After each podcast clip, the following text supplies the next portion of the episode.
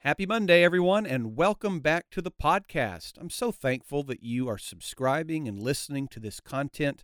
It is very therapeutic for me to get to have these conversations with a lot of great friends, preachers, teachers, etc. And so I'm just so thankful that week after week I get to do this work. It really is just an amazing opportunity.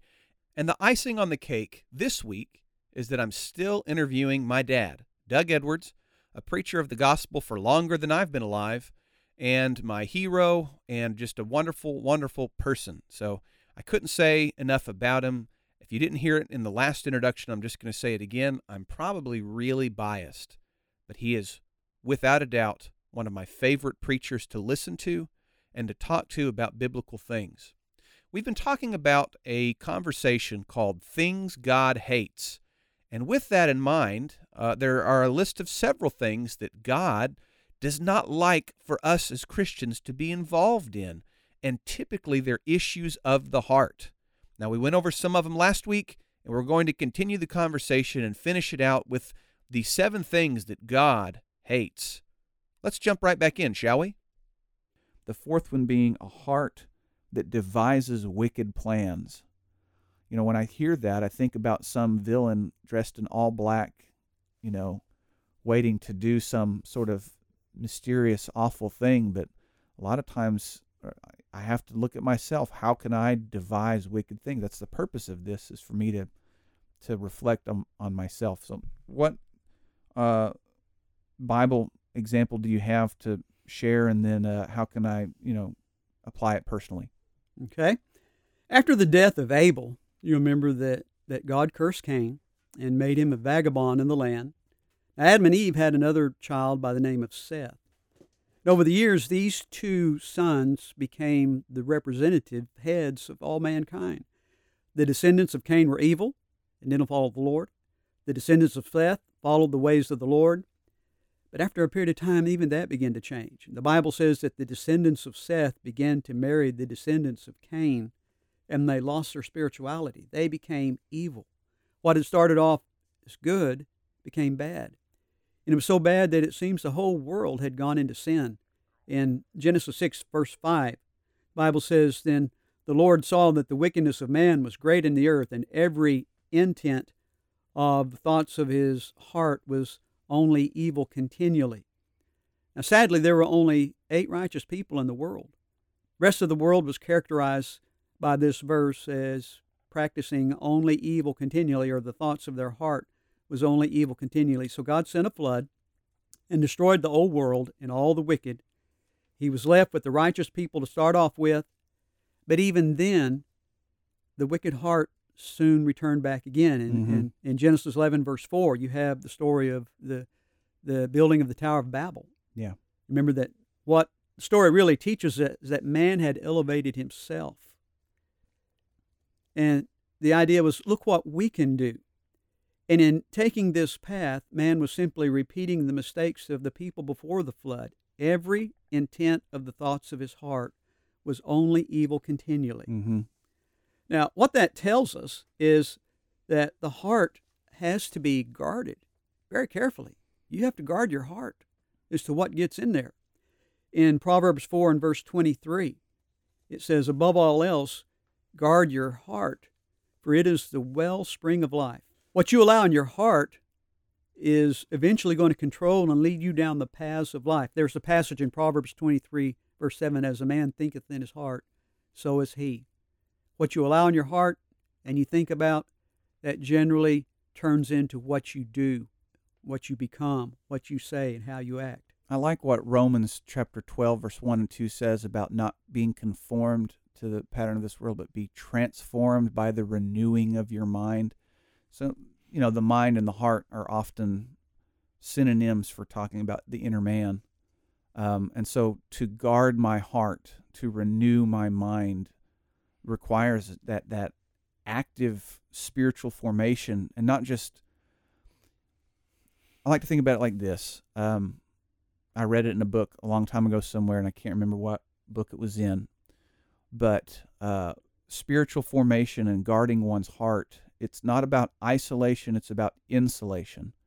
And they use the reason that I was thinking about it is you mentioned Noah's family being righteous, and they were the only ones that survived the flood. And so, you know, a lot of times people think, oh man, if we could just get away from the world, we'd have it all figured out. You know, if we could go start some commune somewhere, which that should raise some red flags, Mhm. starting communes out in the Mhm. middle of nowhere.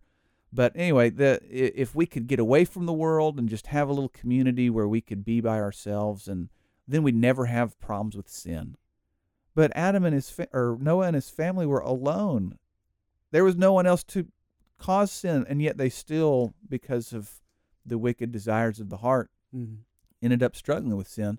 So the purpose of this uh, little anecdote is that isolation in and of itself won't keep you from sinning. It's about insulation, guarding, properly preparing one's inner man so that when sin does try to get in, you're able to deflect it and keep it out. Yeah. And it comes through active spiritual formation. That involves the idea that, that we're in the world but not of the world. Right, you know? exactly. You know, it's like a ship. uh, You know, you want a ship in the water, but you don't want water in the ship. that could be Right. problems. And same way, we live in the world. We have to interact with the world. Mm-hmm. We're here to save the world, Yeah, but we can't let the world enter into our lives. right. That's a the, the, the balance. I feel like I've Well, that passage that you referred to, Romans 12 and verse 2, about not being conformed to the world, is an interesting idea because that word conform means to shape or to mold like plastic. yeah, And you know, you can take plastic or you can take clay or something like that or whatever, and you can shape it and mold it into whatever image you want. mm-hmm. Little children love to play with clay. Yeah. You know, as adults, we do too. We shape and make things out of clay because you can shape it the way you want it. And the Bible's saying, be careful because the world can do that to you. mm-hmm. It can take you and Mhm. shape you and mold you in its image. But to keep from doing that, we have to be renewed. We have to be transformed, Yeah. not conformed to this world, but be transformed by the renewing of our minds. Well, then, how would I? Um, you know, I don't think of myself as a wicked person, but how would I uh, devise wicked plans in a modern day setting? You know, not not in Noah's day, not in Babel's day, but how would I be guilty of this as a, a Christian? Whatever you allow in your heart will eventually control and lead you down that path. When, Mhm. when you allow the mind or the heart to dwell on evil, then you're going to find yourself gravitating toward wicked plans. An unguarded heart leads to spiritual disaster. When you constantly feed your heart humanistic ideas, Mhm. things of the world, then it should come as no surprise to you that later on you find yourself loving the world, and in fact, you find yourself making plans to enjoy some of these things of the world. Let me share this with you. It's confession time from son to father. Confession is good to the soul, for the soul. Um, so when we grew up, you didn't allow us to watch rated R movies, right? That was That's right. kind of a just a family rule. And even if it had a good storyline, you know, we didn't justify a good storyline if it was rated R. That was just kind of our standard. Well, I can remember when I turned 18 and I was old enough to go see a movie without with my ID. You know, I didn't have to have an adult with me. I went and saw a rated R movie uh, because you know I was an idiot. That's that's why. Anyway, it's been 16 years since that, and you know what family rule we have now? We don't watch rated R movies. You know, it kind of come full circle because, you know, shame on me that I would do that. But once we had kids of our own, we saw the way that we can be molded by certain things. And if we Mhm. don't have standards for things that we consider even morally neutral stuff, such as television, well, there a lot of it's not morally neutral anyway. But we have to have a standard somewhere. And uh, anyway, just for my family's sake, it's come back around to that same standard you had for us. It's an interesting fact that a lot of times as we grow older, we come back to the way that we were brought up. We, we jokingly say, we look into mirror and say, oh no, I see my dad, or I see my mom now when I look in the mirror. But you, you find a lot of times that the way that you were brought up, maybe when you are 18, 21, maybe you rebel against it a little bit, but especially when you have a family, you find yourself coming back to those standards that you Yeah. were brought up with, and Yeah. you realize they were right all along. Well, I get compared to you a lot when I preach. They say, "Oh, you remind me just of just like your dad when he preaches." And when I was 18, I would think, "No, you know, that's, that's the worst thing ever." But it's the biggest compliment that I receive now is when somebody says that. Uh, in fact, when I was in Denver last month, somebody called me Doug. They were, "Well, Doug, thanks for coming to our meeting," and I, I didn't correct them. I said, "Well, thank you." You know, I think their their spouse said that's that's his son, Jonathan. anyway, this is not the uh, lift up Doug hour, but I'm Uh-huh. I'm thankful for the standard that you set.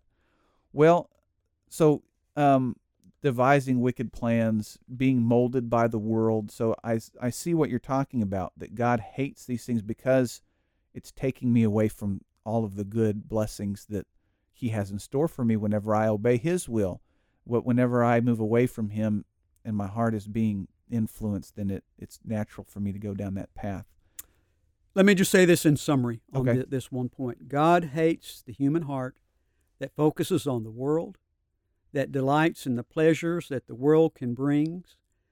God hates the human heart that rebels and that disobeys, that devises wicked plans. So the thought is be careful what you allow in your heart Yeah. because it will affect you. Let me review for our listeners because this is probably going to be split up across two episodes. So, you know, if they listen to the first half one week and then they come back the next week, uh, maybe they haven't heard them in a bit. So, I'm going to go back and just uh, talk about the six things that God hates. We've talked about a proud look, we've talked about a lying tongue. Uh, let's see, hands that shed innocent blood, and we've just wrapped up talking about a heart that devises wicked plans. And so we've got two more left and the fifth one being feet that are swift into running evil. We say, oh, there's three left. Yeah.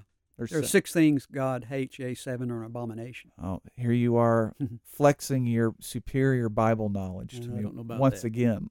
I remember when I was a kid one time I challenged you to a Bible trivia game and I haven't challenged you to one since because of the outcome of that. So tell me about this fifth one, feet that are swift in running evil. Okay, the Bible says one of the things that God hates will be feet that are swift in running to evil. The main idea seems to be to desire to to quickly to do evil, to rush into to wrongdoing. A person who has an opportunity to do right, but rather chooses to do wrong, and in fact sort of hurries into doing wrong. You know, we live in an age of instant gratification. We have instant food, Mm-hmm. fast food restaurants, instant coffee or instant tea, instant delivery, Right? instant photos, instant communications. And business has learned at the same time that the quicker that it can deliver to their custom, uh, customers, the greater its profit's going to be. Well, some use this instant gratification for the accomplishment of sin. Mm. You know, if it feels good, I'm going to do it right now. Yeah. I'm going to rush to do it. Proverbs 1:16 says, "For their feet run to evil, and they make haste to shed blood." Isaiah 59 verse 7 says, "Their feet run to evil." It's very similar to the other verse, "And they make haste to shed innocent blood. Their thoughts are thoughts of iniquity, wasting and destruction are in their paths." Just one more verse, Micah 2 verse 1, "Woe to those who devise iniquity and work out evil in their beds." At morning light, they practice it because it is in their power of their hand. It's like they it's like they spend their time in bed making their plans for the evil, and as soon as the sun comes up, they jump right out and go out and accomplish this evil plan that they've had.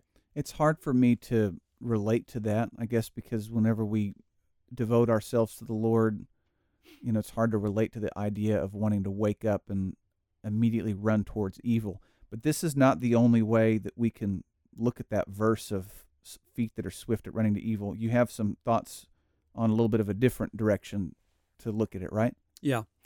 There's another thought to this verse. It pictures someone who is eager to to put something over on someone. Okay. to to get by with something to to get by with something by trickery or deceit to Okay. quickly deceive someone proverbs 10 and 23 says to do evil is like a sport to a fool but a man of understanding has wisdom Mm. uh, psalm 7 verse 16 his trouble shall return upon his own head and his violence shall come down on his own crown. Uh, there's a little story I'd like to tell here that I think helps to, to see how people oftentimes are quick to want to get even, Yeah. quick to to want to pull the wool over somebody's eyes or deceive them. Years ago, there was a young boy and his friends that that uh, got mad at a farmer one time because the farmer wouldn't let them cut across the field for a shortcut. You know, they'd climb over his fence, they'd go trampling down his crops, Yeah. and so the farmer caught them and made them quit doing it. It made one of these boys so angry that he decided he's going to show that farmer. So he slipped onto the farmer's field at night and spread Johnson grass seed all over the field. Now, I don't know a whole lot about Johnson grass, but people that do tell me that Johnson grass spreads quickly, rapidly, and it's practically impossible to get rid of. And so this boy showed the farmer, I'll show you. I'm going to sow this field full of Johnson grass. Yeah. Well, the boy grew up and actually married the farmer's daughter. And when the farm uh, the father died, he willed that farm to his son-in-law and his daughter, and so he now would spend the rest of his life fighting this Johnson grass that was in his field that he had actually sowed. Mm. Well, I wonder what he told his his children whenever they, you know, try to get them to not do the same thing. I, I chuckle whenever I hear that story. Um, let's see. Well, that's just the idea of swift, the feet being swift to run to evil. Not thinking things through. Yeah, it's just that people just jump into doing wrong sometimes without thinking about the consequences. Yeah. People don't think about their behavior, their actions. They don't realize there are consequences to your actions. It's just, I want to satisfy whatever this problem is right now. I want to gratify myself. I want to, I want to win this particular battle against this person right now Yeah. and show him who's boss.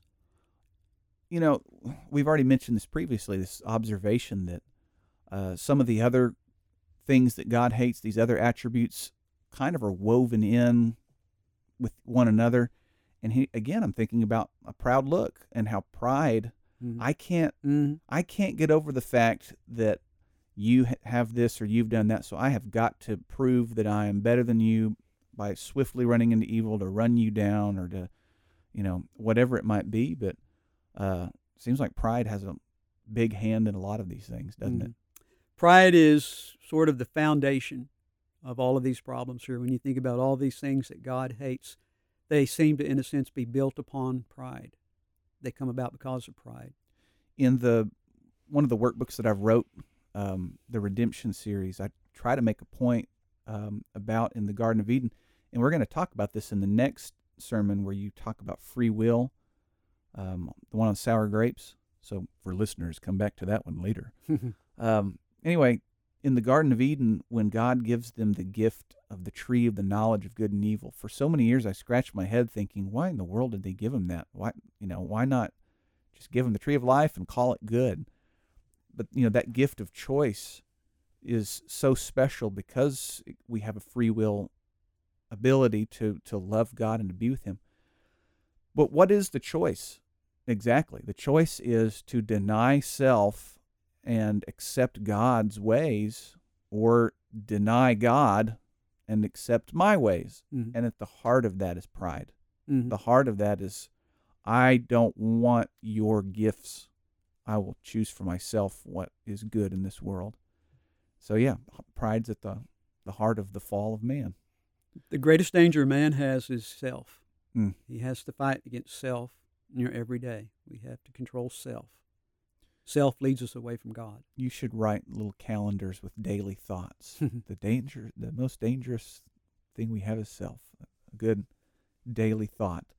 Uh, tell me about number six, a false witness that speaks lies. Okay. Now, at first, it sounds somewhat similar to the one previously uh, Yeah. of, of lying. Yeah. But there's a little bit of difference. You know, a common practice among many parents is to name their children with biblical names. We named our boys David and Jonathan, based upon the you know the the great friends in the Old Testament. Others have named their children Elizabeth or Ruth or Rebecca or Mary or names like that. But have you ever heard of anyone naming their daughter Jezebel? Nope. No, No. Jezebel, no Delilah, And I think except not. for Delilah after dark. Now, based on Jezebel's life, she she becomes the epitome of that's evil. Yeah. I mean, just the name itself, Jezebel. Yeah. Automatically conjures in our mind this wicked, evil person. Well, she met a, a terrible death, terrible death. She was in the city of Jezreel just after her, her son had been killed by Jehu. And Jehu was coming into town, and she's up in a tower. Yeah. And she looks out the window, and she says to him, Had Zimri peace, who slew his master? Now, Zimri was an earlier king of Israel who killed Elah, and he, in fact, died seven days after he became king. He only Mhm. lasted seven days Right. before he himself died. And so she was asking that of Jehu. Well, Jehu looks up and says, you know, up there, up in that tower, who's up there is on our side? Who's for us? Bible says that two or three eunuchs looked at and he said, throw her down.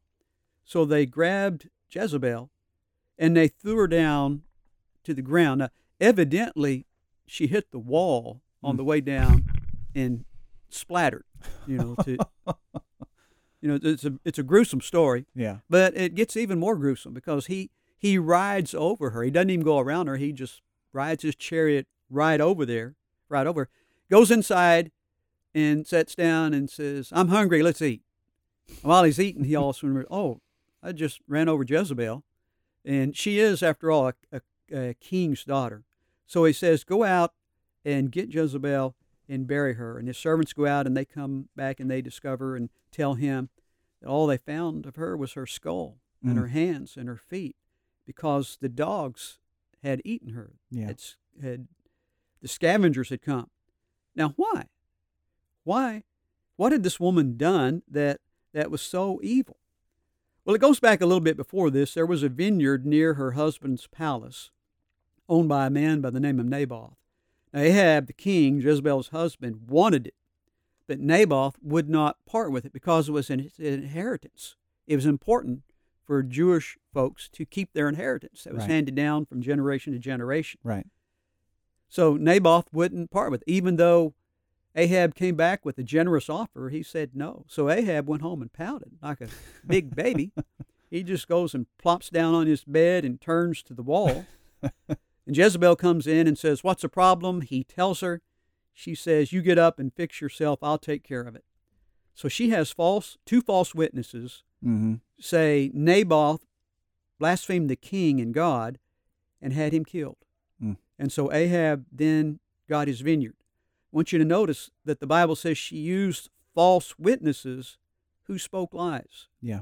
That's what's being condemned, you know, here in this sixth example of something God hates. God hates a false witness that speaks lies, just like Jezebel was a false witness that speaks lies. She was just as guilty as the ones who spoke the lies. Sometimes, you know, we may say, Well, I didn't say it, I didn't do it, Oh, okay. but you were a witness to it and you approved of it as Yeah. well. And you, bec- you can be just as guilty of something when you approve of it as if you actually performed it.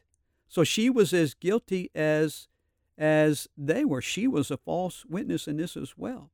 And so this was something that, that God hates. When you talk about false witness, I guess there's uh, you have both the, the sin of lying. There's the telling of the wrong thing, but then you also talk about how uh, you're not defending the innocent, right? When when you bear false witness, there's somebody that needs true witness to be stated, and you're doing the opposite of that. And Israel got in trouble in the Old Testament several times for not caring for the weak and for not administering justice properly in the land. Maybe I guess share a thought about that. Just Yeah. uh, the need to be honest and truthful, and, and so that you can protect those who can't protect themselves. Well, I would say on this that the admonition against lying in verse 17 is a general warning. In this passage, a false witness that speaks lies, it refers to a more specific type of lying. Like we expect witnesses to tell the truth. Yeah. In telling the truth, it's it's critical. In a trial, it's critical for the innocence or the guilt of the accused that that witness tells the truth. But this warning is against the false witness who turns right around and lies. A false witness injures the innocent Mm-hmm. and protects the guilty. Mm-hmm. And God hates that practice. Yep. Yep. He uses uh, in another proverb the concept of the Lord hates dishonest scales, Mm-hmm. right? So, uh, this is, I think, one of the big reasons why people are upset about the justice of God. They say sometimes it's not fair, but really it's the fairest kind of justice around. They're not. They're just not used to it because so Mhm. often we are unjust Mm-hmm. and we want to, you know, let our friends off the hook, Mm-hmm. so to speak. That's a statement people have made against God for a long time is you're not fair. And when we study the passage in Ezekiel 18, you know, a plug for our next one that we That's do, right. that that very statement's going to be made by God to Israel. You're not being fair Yeah. in this situation. The problem with that is we're trying to bring God down to our standard, Right. and we're not trying to see the world through God's standard. Right. Right. Well, here we are on the last one. Right. So we've gone through six things that God hates. Yea, seven are an abomination unto Him. So let's talk about the one who sows discord among brethren. Okay? This is the individual who sows the seed of division among his own brethren. Now, God wants his people to be united. Mm-hmm. In Psalms 133, verse 1, Behold how good and pleasant it is for brethren to dwell together in unity. Jesus, in John chapter 17, in verse 20 and 21, prayed that all believers would be one just as he and God were one. Now, the world of the first century was uh, a world of confusion and racism and division. You know, we think we have a problem today in our world with confusion and racism and division, but they did back then as well. Right. The Greeks thought they were intellectually and culturally superior to everyone else, and Mm-hmm. everyone who wasn't a Greek or didn't subscribe to their ideology that they were barbarians. Mm-hmm. The Romans thought they were stronger than anyone else, and these others uh, they were weaklings and they deserved to be conquered. Right. And the Jews thought that they were religiously superior to everyone else and considered everyone else to be a Gentile or to be, in a sense, like a dog. Yeah.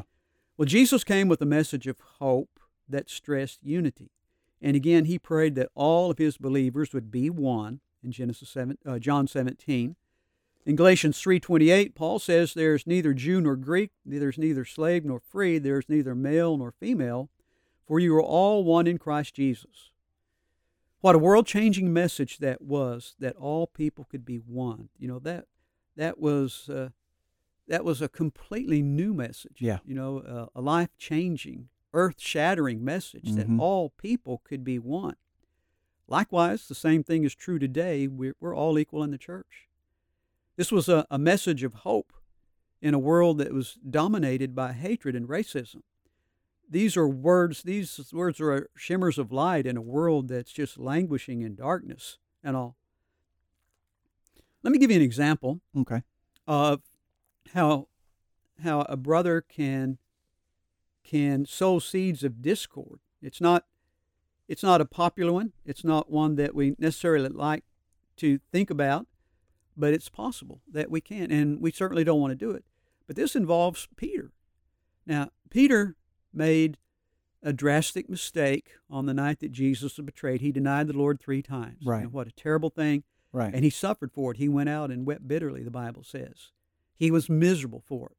But something changed with Peter. On Pentecost Day, like a lion, Peter with boldness preached the gospel. mm-hmm. You know, the thousands. Mm-hmm. And Peter became a, a great worker for the church and worked, uh, did great things for the church. But even Peter had a problem. The Bible tells us in Galatians chapter 2, in beginning in verse 11, Paul said, Now when Peter had come to Antioch, I withstood him face to face because he was to be blamed. For before, before certain men came from James, he would eat with the Gentiles. When they came, he withdrew and separated himself, fearing those who were of the circumcision. And the rest of the Jews also played the hypocrite with him, so that even Barnabas was carried away with their hypocrisy. Well, Peter was guilty of practicing something here that we've learned from God that he hates. Yeah. He hates those who sow discord among brethren. And unfortunately, Peter was doing that. Fortunately, Paul confronted him over it and basically preached to him and just said, Peter, you're not doing right. You've drifted. You've allowed others to influence you. And Peter would repent of this and would uh, be sorry, no doubt, for what he'd done and change his way as well. And the other brethren would would uh, do the same thing. Peter's refusal to eat with the Gentiles was just returning back to business as usual as far as the world is concerned. It's going back Right. to prejudice and division. It's a slap in the face to Christ's plea for unity. It's an example of something that God hates. God hates those who sow discord among the brethren. Let me ask you this question. Um, what about somebody that's saying that they need to maybe get rid of those who are uh, bringing in false teaching or, oh, I don't want to make it seem that drastic, but what if somebody is dividing or trying to be divisive, but in their mind they are using the dividing sword of Jesus? You know, Mm. how do how do we distinguish between the dividing sword that Jesus said, you know, a father-in-law will be against, or a father will be against a child, and a husband against his wife, etc. I didn't come to bring peace, but the sword. And one person says you're being divisive, and the other says, no, I'm I'm simply trying to be pure like Christ is. How can we know the difference?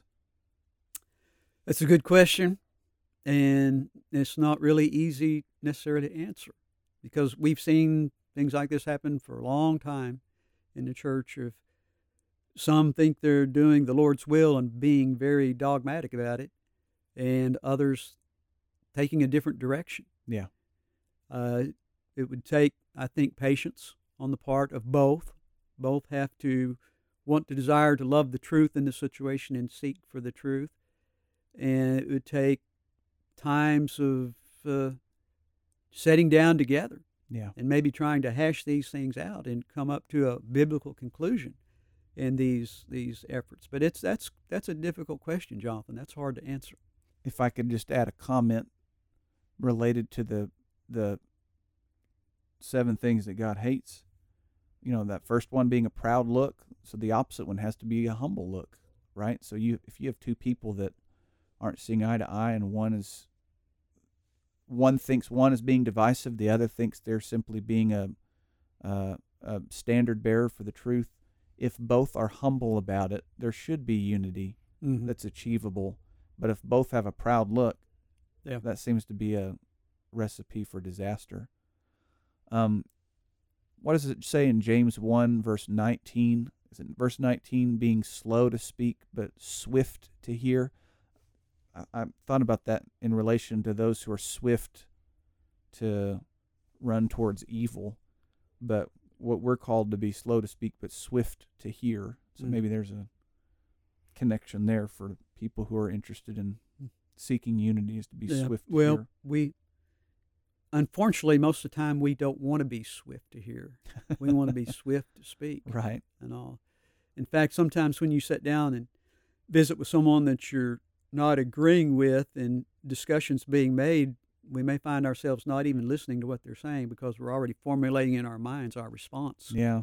and all. We're already putting our words together to to answer this person and show them wrong without stopping to listen to what they have to say and then Mm. bring up the things that you believe they're wrong in. Mm-hmm. So being swift to hear is, is good spiritual advice in problems such as what we're talking about here.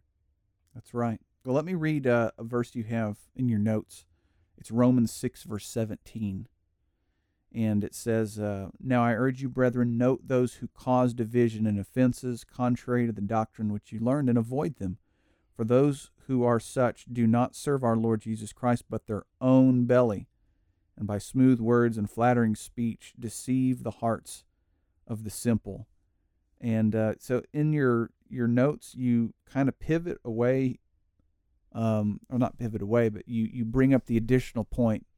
It's not only teachers who can be divisive, but any member can be divisive. And I thought maybe you might want to comment on that for a moment. On so if I was listening to this podcast, for example, and I thought, well, I'm not a, I'm not a teacher, I don't have to worry. I'm not Mhm. a preacher, I don't have to worry about being divisive. Mhm. Well, what about the rest of us? Yeah.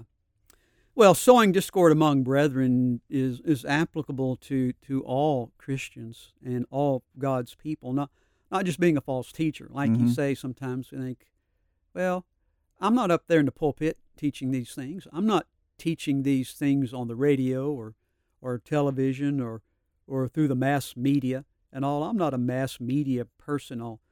But a Christian can go behind the scenes and be the kind of person that plants confusion and and division among the brethren, even Yeah. though he or she is not a pulpit speaker. Of course, Yeah. Uh, you know she can't be a pulpit speaker based on Scripture. When brethren, for example, privately degrade the church to others, you know, you you get around people sometimes that are private, in a private capacity, and when they talk about the church, it's always in a negative way. Yep. What's wrong with the church? What's bad with the church? Well, that's an individual causing division. Mm-hmm. When brethren mistreat and sometimes even bully others in the church, you know, when some brethren try to throw their weight around Yeah. in a congregation, that's causing division. When we weaken the faith of others, when we cause other people to mistrust other Christians, even when we form little cliques in the church and sometimes exclude others from it, we're sowing discord among brethren. So that sowing discord goes far beyond just standing in a pulpit and preaching false doctrine. Mm-hmm. It also happens through our actions, through our attitudes, through our behaviors with others as well. When we belittle those who are trying to be faithful, when we show no mercy or compassion to those who are weak, we're sowing discord among the brethren. And to throw this in, sisters can be guilty of this as well. In a private capacity, sowing discord among brethren as well. And remember that God hates the sin of those who sow discord. Yeah. Back on the, I, I keep bringing it back up. I feel like there's just a something that can be woven in from this in almost every point you've made. But um, on a proud look, you stated with pride we tend to overestimate self and look down on others, and that kind of lines up very specifically with uh, sowing discord. Is looking down on others instead of edifying and building them up. We're trying to tear others down. What's at the heart of it? Typically, it's you've got a better way or know of a better way than they do, and so Mhm. you have to do everything you can to tear them down while building yourself up. Well, Dad, I wonder uh, as we come to the end of this study of these seven things, do you have some final thoughts maybe to, to wrap it all up together? I think it's very interesting that there are seven things. There are six things the Lord hates, a seven or abomination, because of the fact that it's seven. It's an Mm. interesting choice of seven. Because seven is oftentimes symbolic of something that's complete. Right. Here it seems to indicate the thoroughness, the intensity, and the, the completeness of those practices that God hates. And just as we saw that God loves some things, Yeah. and we want to love them too. We also learn that God hates some things, and we we need to hate those things as well. Let's not get this mixed up and hate that which God loves and love that which God hates. Well, thank you so much for coming in today and uh, spending this time with me talking about it. I've had a great time, and God bless you in your continued work. Well, appreciate Jonathan, appreciate all you do for the Lord, for his people, for his cause, and for your family. That was such a great conversation. Thank you, Dad, for coming on. And I'm looking forward to the next time that you get to join me. And I'll give a secret spoiler to everyone who's listening that he is going to be back on. In fact, we've already recorded the next conversation, but I'm not going to release it because I want to save that honor for the 100th episode. It's coming up in March 2020. So if you follow these week by week, it's going to be about a a month and a half away before we get to the 100th episode. But I wanted to give that distinction to Dad. And so the conversation that we'll have together next time uh, will be available then. It's going to be a good one, too. I've already edited it, and I really loved listening to it a second time as much as I did getting to have the conversation with him. Now, I want to ask a special favor of you. If you are familiar with social media, you know that likes and following and all of that stuff matters whenever a group or a person has a lot of likes and a lot of followers, then it's more likely that they're to be recommended based just on the, the algorithms that the programs on the computer use to suggest things to people. This week specifically, I was wondering if you would go on and like or subscribe or follow, I can't remember what the word is, on YouTube. I am really close to getting a thousand followers on YouTube. And I make videos that I put up um, maybe every other week or so on YouTube, and I'm trying to grow that channel. And so it'd be really helpful if I had over a thousand followers on YouTube. Why? Because of their algorithms. So if you have the YouTube app on your phone, or if you have a Gmail account or whatever, if you have the ability to subscribe on YouTube, would you go over there and subscribe to the Pure and Simple Bible channel? It's uh, four separate words Pure and Simple Bible. You'll see the little icon that I typically have with my channel uh, on the different platforms that's there. But if you can subscribe to it, I would be very grateful. Thank you very much. And you can always go to the website to find all the content that I have available. That's www.pureandsimplebible.com, all one word at the website. Until next week, this is Jonathan Edwards. Always remember, God loves you very much, and I do too. Lord willing, see you soon.